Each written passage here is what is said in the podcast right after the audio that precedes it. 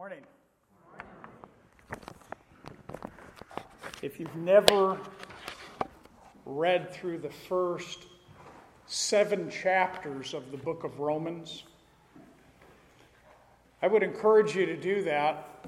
7 chapters of Romans will lead you to the verse in chapter 8, verse 1, that says that there is no condemnation to those who are in Christ Jesus, who walk not after the flesh, but after the Spirit. No condemnation. No being condemned. No being judged to hell. And that's an awesome thought. If you know Jesus Christ as your Lord and Savior this morning, you do not stand under any condemnation. There is no condemnation to those who are in Christ Jesus. And so that's my prayer, is that we all this morning know him as Lord and Savior. And if you don't, this is the day.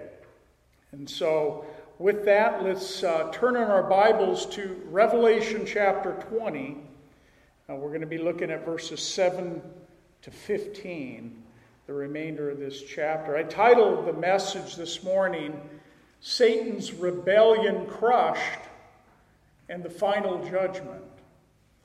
2 parts, really, to this message. Remember, as I've shared already, that we are getting the highlights as we read through the book of Revelation. We're not getting every detail that is known to God, but we are getting the highlights, the important things that we need to know as Christians. But what we see in this chapter, and we talked about it last week, is we see this 1,000-year millennial reign of Christ that I believe is a literal reign of Christ, where we're going to reign with him for 1,000 years. That's going to follow the 7-year tribulation period.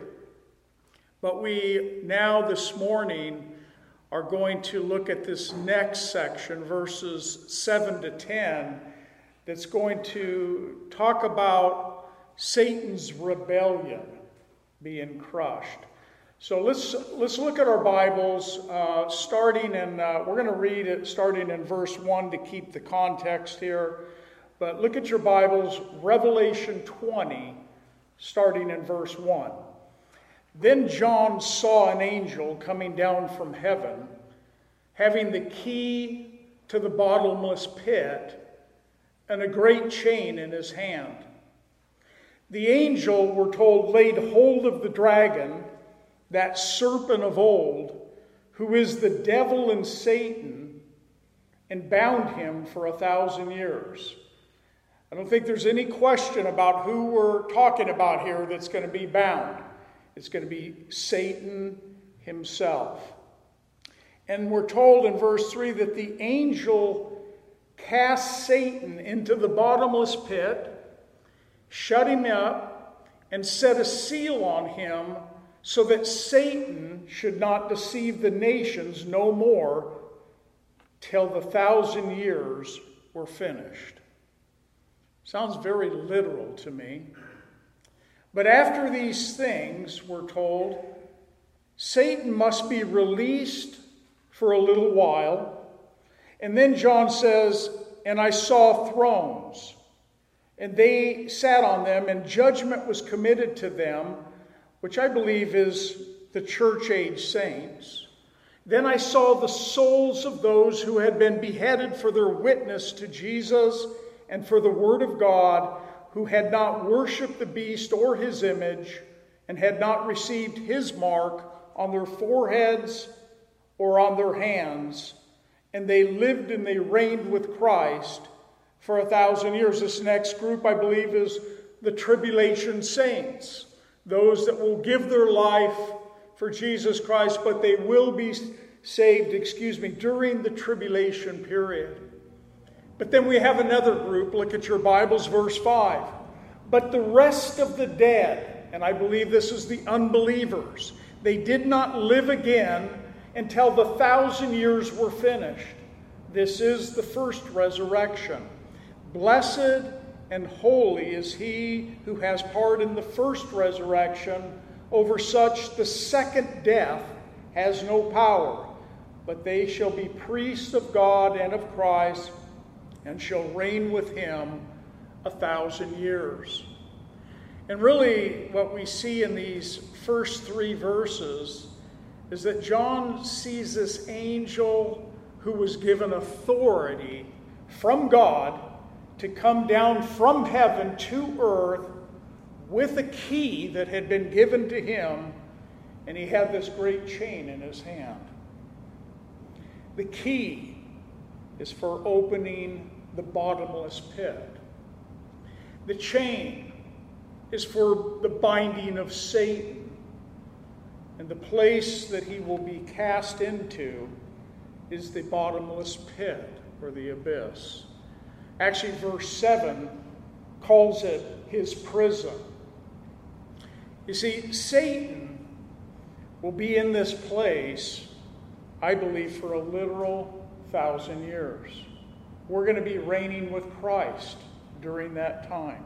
It's going to be, though, only a temporary imprisonment before he reaches his final abode.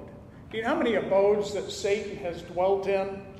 Well, one, and the first one really started in heaven, didn't it? But then Satan wanted to be like the Most High God, and we know that Satan was cast out of heaven according to Isaiah chapter 14, verse 12 to 15. And then we see him in the garden in Genesis chapter 3 at the fall of man, where he tempted Eve and Adam in the garden. His second abode here on earth in the garden. That third abode that we read about in Ephesians, where chapter 2 and Ephesians 6, where he is the God that is in the atmospheric heavens, we might say. He's above this earth. He has access to roam around the earth, to be in this abode or this place even above the earth.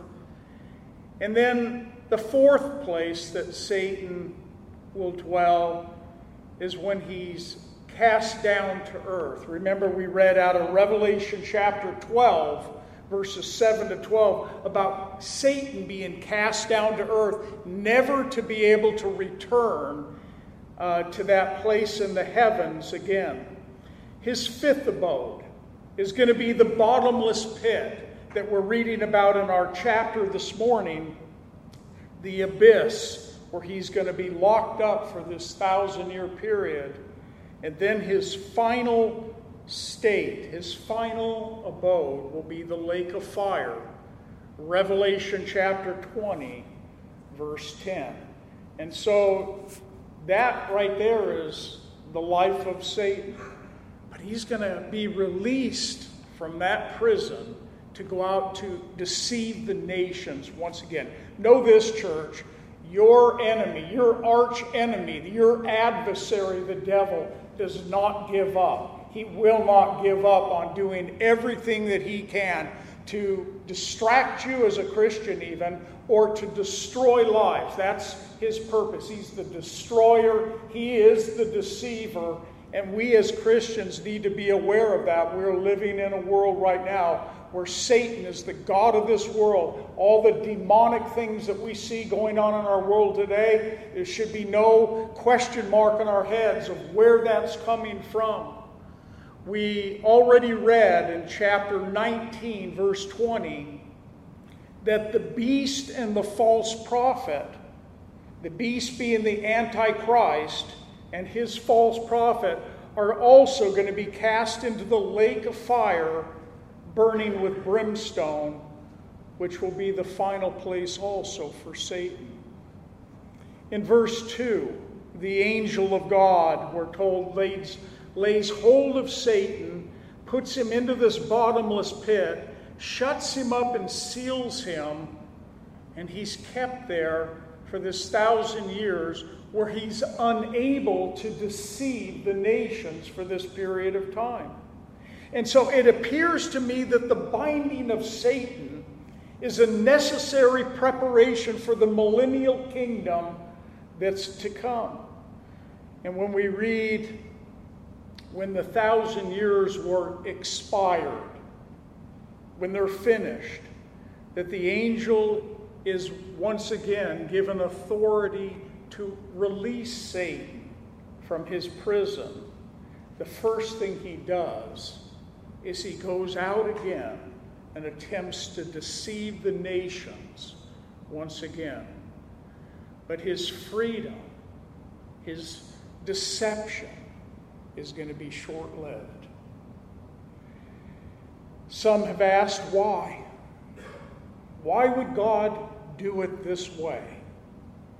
What are the purposes of this millennial kingdom and the locking up of Satan for that 1,000 years? But have you ever noticed in your own personal life that God's ways are not always your ways? The ways that God does things, quite often there are people that question that, and even Christians wondering, why would God do this way? I would have done it so much differently. But know this, there is nothing that God does that he doesn't have a specific purpose for it. He's not just randomly doing things. He has a specific reason and purpose that will ultimately bring glory to him when he does these things. God's purpose, as I shared last week, for this millennial kingdom, this reign of Christ, I could say is really threefold. It's to fulfill biblical prophecy, and we are going to see that come to pass. It's also to fulfill the covenants and the promises that God made with the nation of Israel. Very important for us to remember. And thirdly, it's going to restore God's throne and bring in his righteous judgment in that kingdom for that 1,000 years.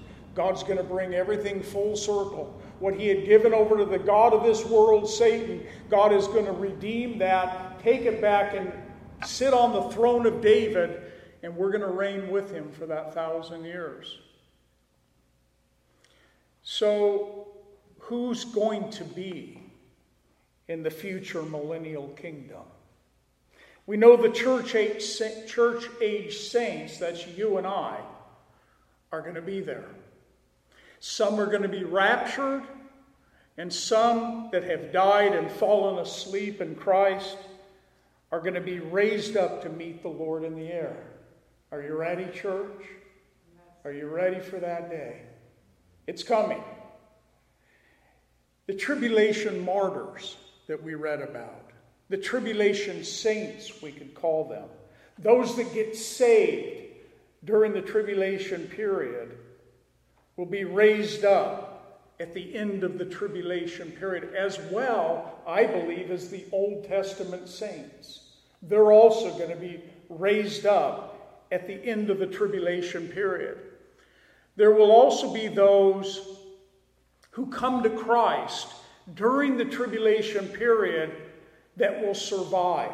Not everyone is going to die during the tribulation period. There will be some that will survive all the plagues and judgments upon this earth. They also will go into the millennial kingdom, but they will be ones that have given their life to Christ. This will finish what we call the first resurrection. All of these being under the first resurrection, all of them reigning with Christ for the 1,000 years. I didn't share this last week for time, but I want to share with you really some characteristics of this millennial kingdom under the question of why. Why is God doing this, and what is it for? Let me give you a list. I'm going to read it through fairly quickly. Satan will be bound during this time. The Antichrist and the false prophet have already been cast into the lake of fire, Revelation 19. Christ will sit on the throne of David, ruling this earth, once again fulfilling the Davidic covenant that he made with King David, 2 Samuel 7, verses 11 to 16. Then we have the Abrahamic covenant, will be filled, where all the land that God had promised to Israel will be theirs, and Israel will be regathered back into their land. It's also going to be a time of the regeneration of Israel, and the new covenant that God promised he will fulfill. Jeremiah 31, verses 31 and 34. Peace and justice during this time will prevail. It's not going to be perfect restoration during the millennial reign, but it's going to be a time where peace and justice under the rule of Jesus Christ is going to be once again established. We're going to look ahead even further, Revelation 21 next week, where we're going to see the new heaven and the new earth, where everything will be perfection in that time. Israel will become the center of Gentiles' attention during the millennial reign. Isaiah 14 and Isaiah 49.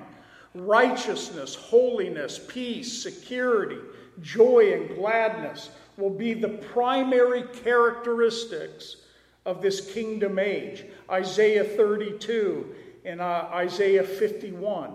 There will be a new millennial temple that will replace the tribulation temple, where sacrifices will be made in remembrance. Ezekiel 37 and Ezekiel 44 and 46. There's going to be a millennial river that will flow, according to Ezekiel 47, that will flow from the temple south to the Dead Sea. There's going to be this millennial Israel, where the tribes of Israel will be divided and established in the land as God had promised. The millennial Jerusalem, this city will be called the City of God, Ezekiel 48. The 12 apostles that we see in the New Testament will have authority over the 12 tribes of Israel, Matthew 19:28. Israel will be over the Gentiles during this time. The time of the Gentiles has ended. The church age saints, the tribulation saints, will rule and co-reign with Christ over all the Gentile nations of the world. There will still be birth, and there will still be death during this 1,000-year period. Isaiah 65:20. And then some aspects of the curse that were put upon mankind and upon this earth are going to be removed. Isaiah chapter 11, verse 6 to 9. The earth will become fruitful. Christ will rule over his kingdom, but we will also rule with him. I know that's a mouthful. I know it's a lot. But I wanted to read to you, here's some, and there's actually more than that. Like I shared last week, much is said in your Bible concerning the millennial reign of Christ and this kingdom to come here on earth. Now look at your Bibles at verse 7. Now when the 1,000 years have expired, Satan will be released from his prison, or his confinement, and he will go out to deceive the nations which are in the four corners of the earth. Gog, which is a title like of a ruler, and Magog, which speaks of the land, to gather them together to battle, whose number, we're told, is as the sand of the sea. They went up on the breadth of the earth, and they surrounded the camp of the saints and the beloved city, and fire came down from God out of heaven and devoured them. We're just getting a little bit. We're getting a little taste of what's to come. Satan will once again, we're told, go out, which indicates that these 1,000 years that he's in prison, Satan's going to be unable to deceive the nations, to be that deceptor that he's always been until he's released. We're told that after his release, he'll go to deceive the nations which are in the four corners of the earth. That's like looking at the compass, the north, the south, the east, and the west. In other words, from the entire world, the nations that encompass this earth. He's going to go out to deceive the nations in the four corners. He's going to gather a vast army once again, whose number, we're told, is as the sand of the sea. And he's going to seek to gather these nations to once again battle against Israel and God. He's relentless. He's a deceiver, but he is relentless in his pursuit, though he knows that his time is short. He knows that it's going to come to an end. This reference of Gog and Magog that we read about in this chapter, some have thought that it's the same Gog and Magog that we read about in Ezekiel 38 and 39. I'm of the mindset, and there are others that also, that see this as a different time. And here's the reasons why I see it different from the war, we might call it, or the battle of Ezekiel 38 and 39, which I believe happens at the beginning of the tribulation period, or right before the tribulation period, or right before the rapture of the church. We may see it, but it could be right after the rapture of the church. But we do see these differences. The Ezekiel war, it takes place before the millennial kingdom is established, Ezekiel 38 and 39. The Ezekiel armies, we're told in Ezekiel, they come from the north of Israel upon Israel. Here they're coming from the four corners of the earth. And the final rebellion of Gog and Magog in Revelation 20 appears to be chronological before the ushering in of the new heaven and the new earth that we're going to read about in Revelation 21. And so I see it as different. Some have said this Gog and Magog is a way of saying that it's once again going to be the enemies of Israel, these nations that are going to come down once again, basically to try and do a replay of what they already tried to do. In verse 9, we're told, they, speaking of these nations, they went up on the breadth of the earth and they surrounded, we're told, the camp of the saints and the beloved city. Now, the camp of the saints, I believe, is God's people, Israel. And the beloved city that we see here is the city of Jerusalem that God loves. It's something that all the way through Scripture, it's made known, the love that God has for his people and for his holy city, Jerusalem. We read in Psalm 87, verse 2 and 3, the Lord loves the gates of Zion, another name for Jerusalem, more than all the dwellings of Jacob. Glorious things are spoken of you, O city of God. And so this is God's heart towards his people and towards his city, his holy city, which is the city of God. And so let me just give you a summary here of the events. At the end of the 7-year tribulation, all of the unsaved people on the earth are going to be destroyed at the second coming of Jesus Christ. It's going to leave only the faithful, those that have been saved during the tribulation, who are going to enter into the millennial kingdom of Christ. That's one point. All who get saved and survive the 7-year, they're going to go into the millennial kingdom where they will have children who will have to come to faith in Jesus Christ. Now, how long is 1,000 years to you? It's a long time. How many children can you have in 1,000 years? How much will the population grow during that time? It'll be their children that'll have to make a decision for Christ. Sounds like we're starting all over again, doesn't it? But you see, God is going to show that even through this millennial kingdom where he is sitting on the throne of David, righteously judging and administering this earth, that people will, in their heart and in their free will, they will still make a decision to rebel against God. It's amazing to me. I can't even wrap my head around it, but it's what we see is going to come to pass. This passage that we read here, it shows us the very nature of man. I think we see that very clearly, don't we? We've seen it in our own life. We see it in our world. The nature of man is evil. Left to himself apart from Christ, it's evil. The rebellious spirit of man who will be desperate in this day to fight against God. That is hard to even imagine. The very nature of man, according to Romans 5:10, is that he is an enemy of God. Did you know that? In our very nature, we're enemies of God. And he's at enmity against God, Romans 8:7. And we're told in verse 8 that this number of people who rebel are going to be as the sands of the sea.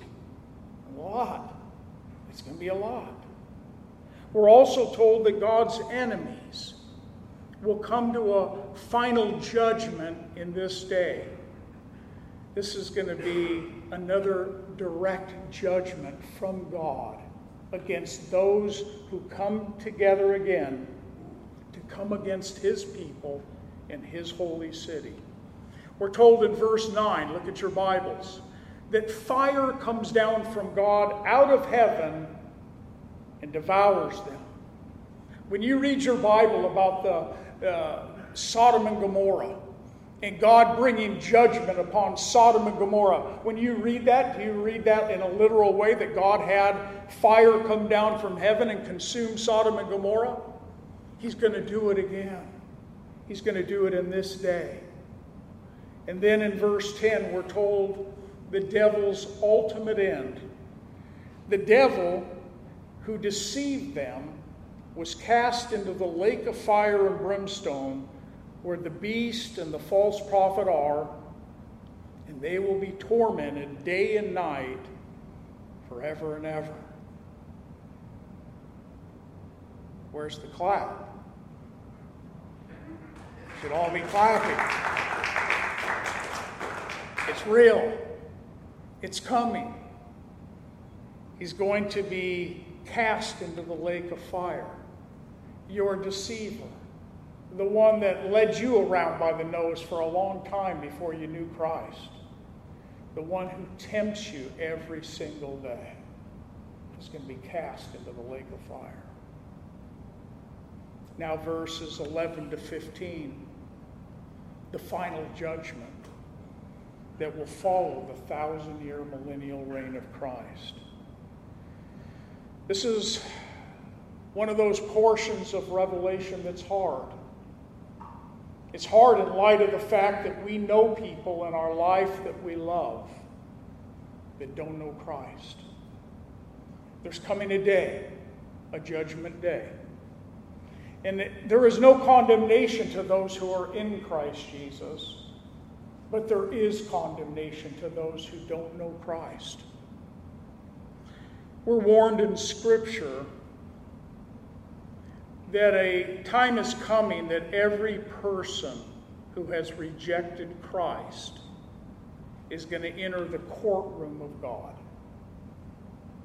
It's here that they're going to be judged for their rejection of Jesus Christ and for the evil works which they've done.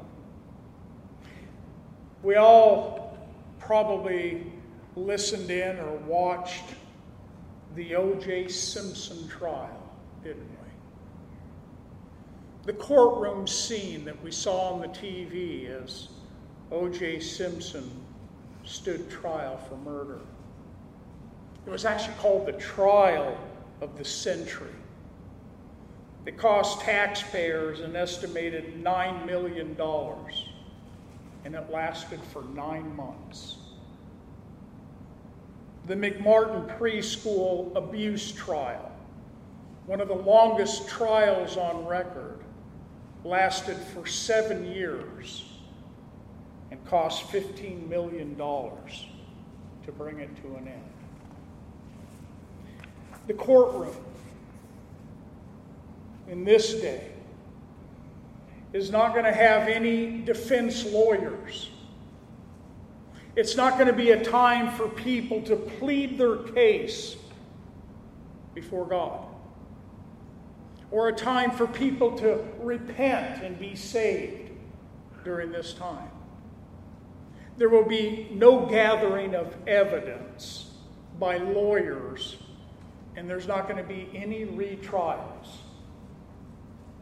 This is the last judgment, a day that Jesus himself warned would come. And let me ask you, when was the last time that you heard a message on hell? When is the last time you sought to tune in to a message on hell?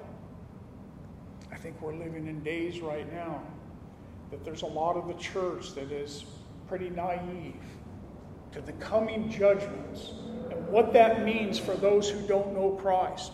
Because little is being said, less and less being said about hell and what the destiny will be for those who reject Christ. Here's just a few of the warnings. There's many in the New Testament. These are all red letters. This is all Jesus speaking. Matthew 7:13 says, "Enter," Jesus says, "enter by the narrow gate. For wide is the gate and broad is the way that leads to destruction, and there are many who go in by it. Because narrow is the gate and difficult is the way which leads to life, and there are few that find it." Matthew 10:28, "And do not fear those who kill the body, but cannot kill the soul, but rather fear him who is able to destroy both soul and body in hell." In Mark 9:43, we read, "If your hand causes you to sin, cut it off. It is better for you to enter in life maimed, rather than having two hands to go to hell, into the fire that shall never be quenched, where the worm does not die, and the fire is not quenched." That's Jesus' words, not mine. Jesus speaking of this day. And I believe that Jesus speaks much about hell. He speaks more about hell than he does of even that eternal heaven and what that's going to be like. Much is said by the Lord and throughout the New Testament about hell and even the Old. But I believe that the reason he spoke much about it is because we have a compassionate, loving, heavenly Father that doesn't want anyone to go to hell. That's our God. That's the love of Christ. And so he warned much about this day that we call the day of judgment. It's going to be a sobering day for many. You see, many are going to stand in that courtroom on this day of judgment. There's many of them that are going to be standing there on that day that thought they would never be there, that they would never be in this time of judgment. Multitudes of religious people, Buddhists, Muslims, and Hindus, and Protestants, Catholics, priests, vicars and pastors, deacons, nuns, missionaries, church attenders, moral people, volunteer workers will all be standing at the judgment seat of Christ. People that didn't think they would be there. People that thought they were all right. People that thought they were doing the work of God. Listen to the warning of Jesus in Matthew 7:21. Not everyone who says to me, Lord, Lord, shall enter the kingdom of heaven, but he who does the will of my Father in heaven. Many will say to me in that day, Lord, Lord, have we not prophesied in your name, cast out demons in your name, and done many wonders in your name? And then I will declare to them, I never knew you. Depart from me, you who practice lawlessness. I never knew you. He didn't say, I once knew you and you fell away from me. He says, I never knew you. You thought you were, but you weren't. You see, no one on this day is going to be able to fool God. Nobody's going to just run him around and pull something over on him. God sees it all. He sees every heart that will be standing before him. In the Bible, we find 5 places that sin was judged or will be judged. Sin was judged at the cross, wasn't it? Christ bore the judgment for our sin at the cross. It was due to you and I, yet he bore our sin.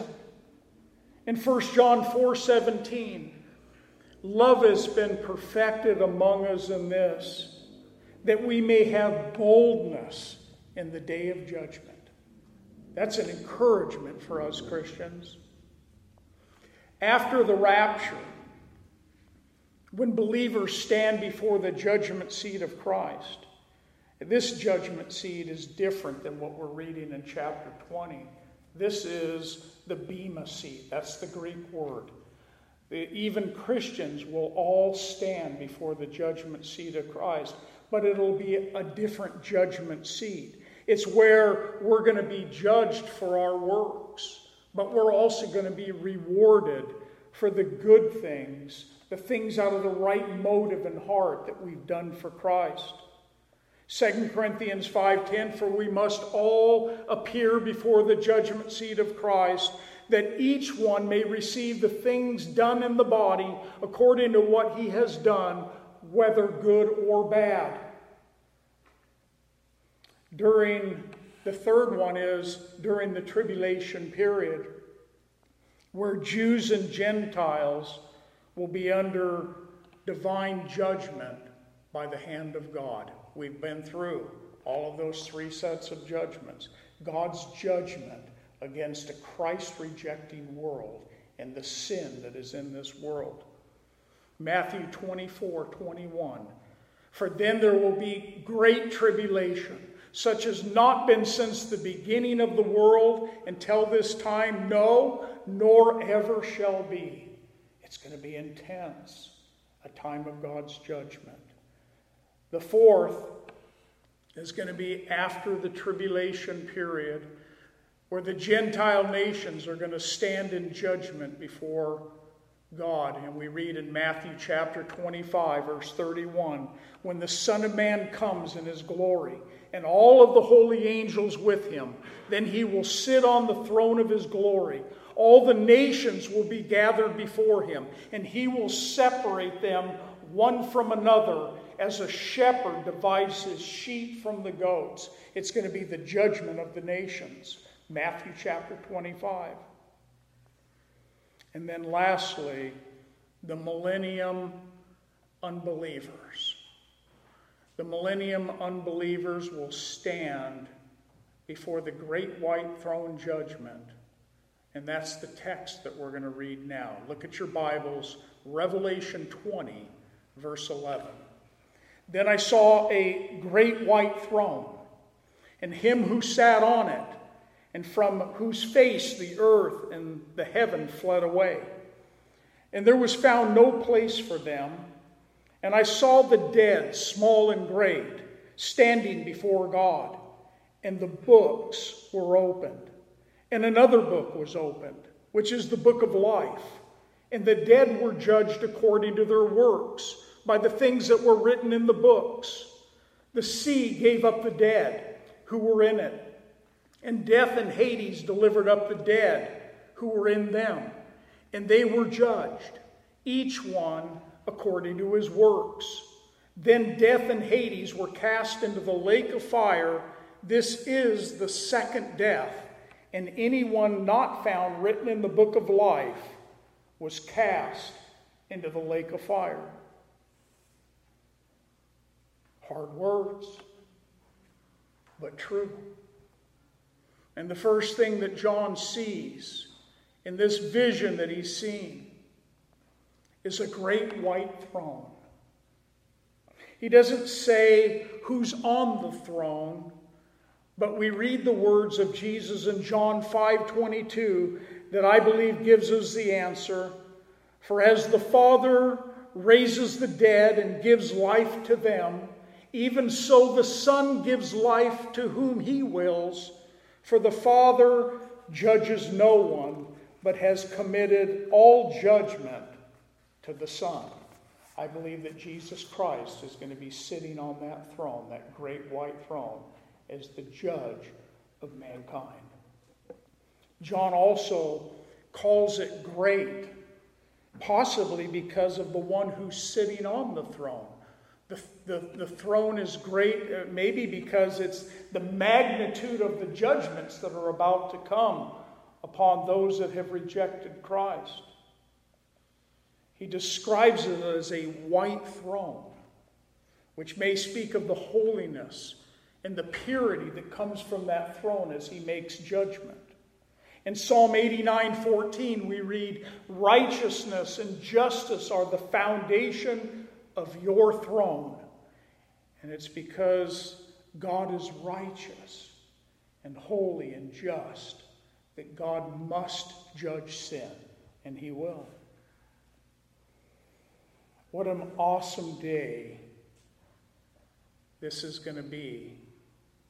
For John says, from whose face the earth and the heaven fled away, and there was found no place for them.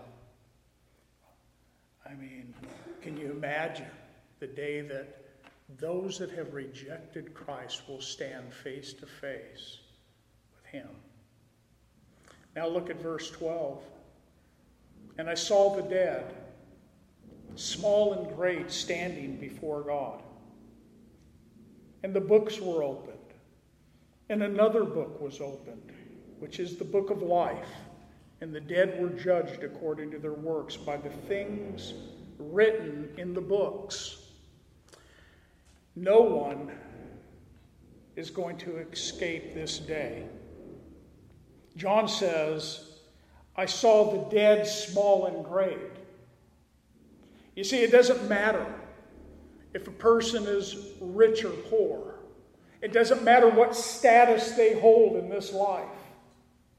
If they're a lower class or of a high class, rich or famous, it doesn't matter. All of those things will be broken down in that day.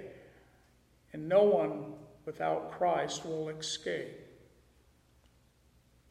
He also says, I saw them standing before God, which, even in our courtrooms today, it's the position that someone takes when he's about to be sentenced. But the question is not going to be asked in that day, how good of a person were you? How many works did you do? How many times did you go to church? And weren't you baptized? And did you seek to do good unto others? He's not going to ask that question. Because you see, God already knows the answer to those questions. Though there will be people pleading, Lord, Lord, didn't we do this in your name? Yet he knows their heart. They're standing before God who is able to see everything. We're told that the books, and that books there is plural, were opened. And then it says, and another book was opened, which is the book of life, singular.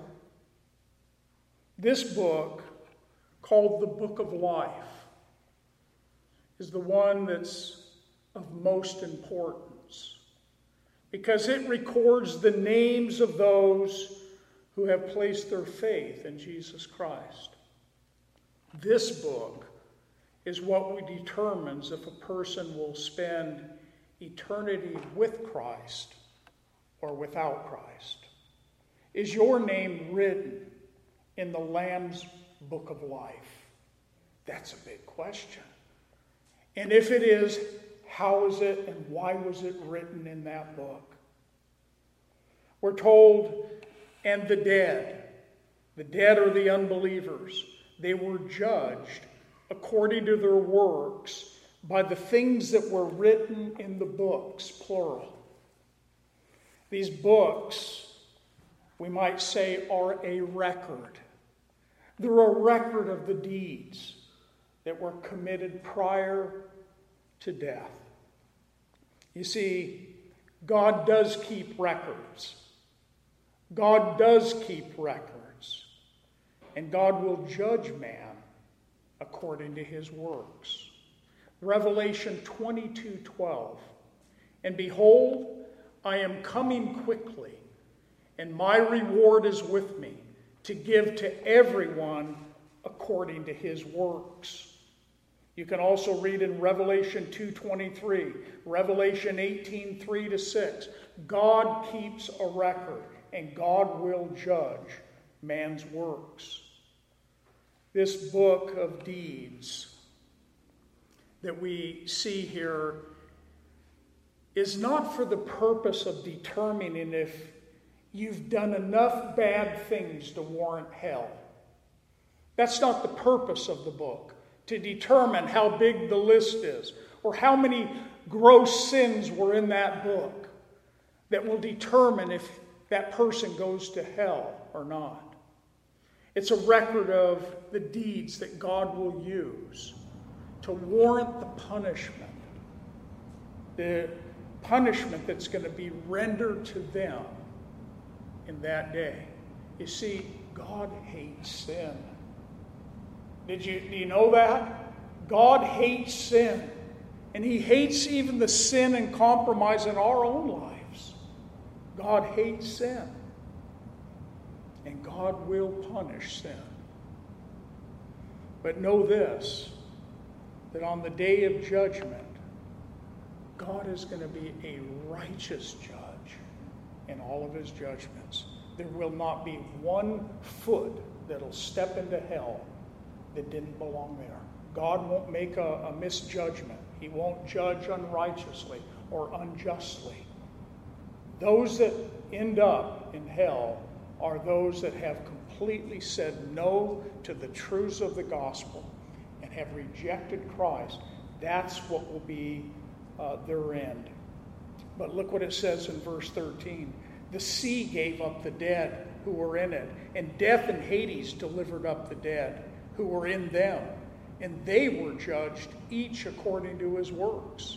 You see, some people, I think, they think if they're buried at sea or if they're cremated, that somehow or another God's not going to be able to put all that back together.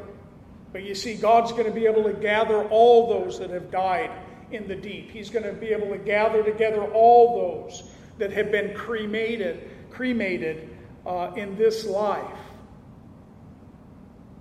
God is going to bring them all together for that purpose, that they will stand before him. But just think of the millions and millions of people that perished in the flood. I tried to, you can't go on and say how many people have been birthed into this world since the beginning of time. I saw one that somebody tried to put on there. It was like 121 billion. Don't ask me how they come up with this, but just think of the lives that have been birthed into this world through all of the centuries. And even those that are in the sea, and wherever they're at, they're going to be brought together for this day of judgment.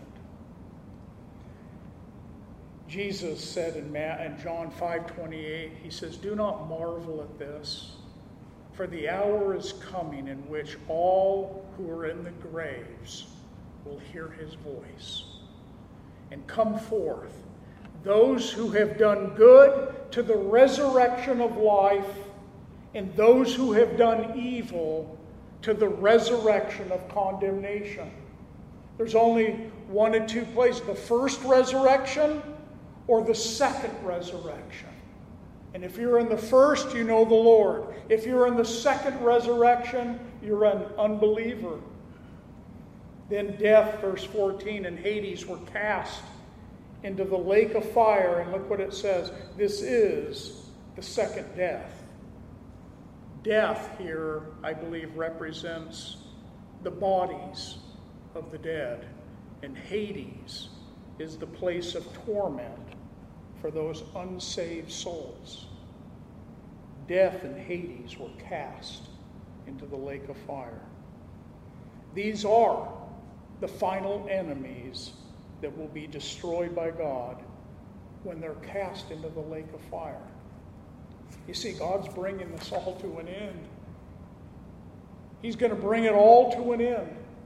And we're going to go into eternity in glory with Christ. That's our destiny. It's where we're going to be. Praise the Lord. Praise the Lord. It will be in this day that a promise of God will be fulfilled. 1 Corinthians chapter 15, verse 24.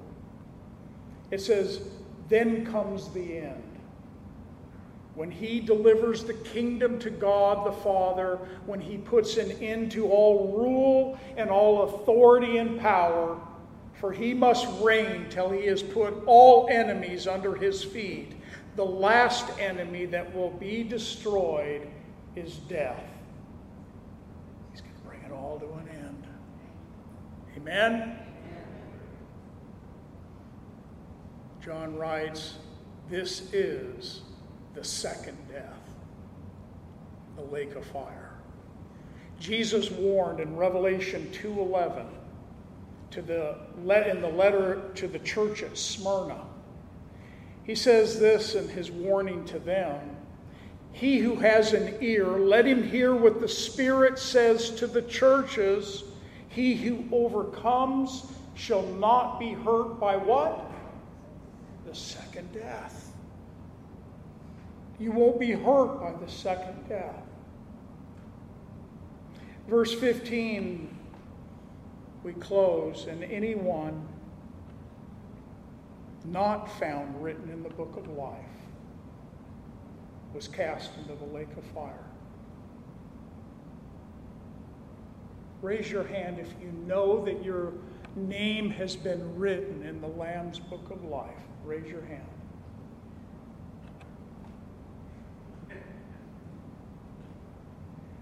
I think I saw all the hands raised. But if not, come and see me.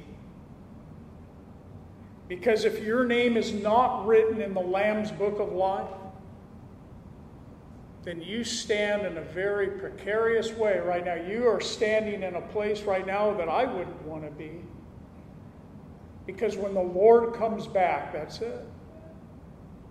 There's no second chances. When you enter the courtroom, there won't be any pleading your case. The day of judgment has come. And if you're not sure, I strongly encourage you to be sure.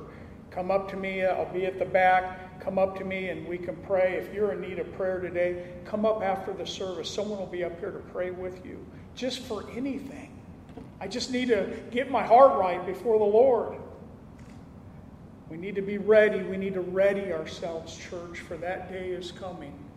And it's going to be an awesome day, not only for the church, not only for believers, but for the unbeliever. But this is what we know about our Lord. He's not slack concerning his promise. He's made a lot of promises, and he will fulfill them. As some count slackness, some do. But he's long-suffering. This is what I love about the nature of our God. He's long-suffering towards us. And he's not willing that any should perish, but that all should come to repentance. That's the heart of God. You have loved ones that don't know Christ. You can be assured of this. He loves them more than you love them. He gave his life for them. He wants them to come to repentance and to be saved. And so your job is to pray. Your job is to look for opportunity to open your mouth and to speak on behalf of the Lord. But know this, that he's not willing that any would perish. That's the heart of our God. And the only people who will not stand at this judgment seat are going to be those who know Jesus Christ. Romans 10:13 says, "For whoever calls on the name of the Lord will be saved." Have you done that? Have you called upon the name of the Lord to save you from your sin, to put your faith in the cross of Jesus Christ? You'll be saved. Saved from sin and saved from death. Father, I thank you, Lord, that you have given us all the promises. You've given us all the confidence that we can stand upon these promises in your word, that we can have this confidence in our hearts of where we're going when we die. It's not a guessing game. It's not something where I hope that I'm going to be in eternity with you, but Lord, that we can know that we know that we know that your spirit agrees with our spirit, that we are a child of God, a miracle of God. And Lord, I just pray that you would pour out your spirit this morning upon your church. Stir our hearts. Those that are listening in online, Lord, stir their hearts. Lord, do a work in our church. Draw people to this place that they might hear the word of God taught, that they might come to a saving knowledge of Jesus Christ, that they might grow and be discipled. Lord, would you do a work here in our midst? And we thank you for it. In Jesus' name we pray. Amen. Let's all stand.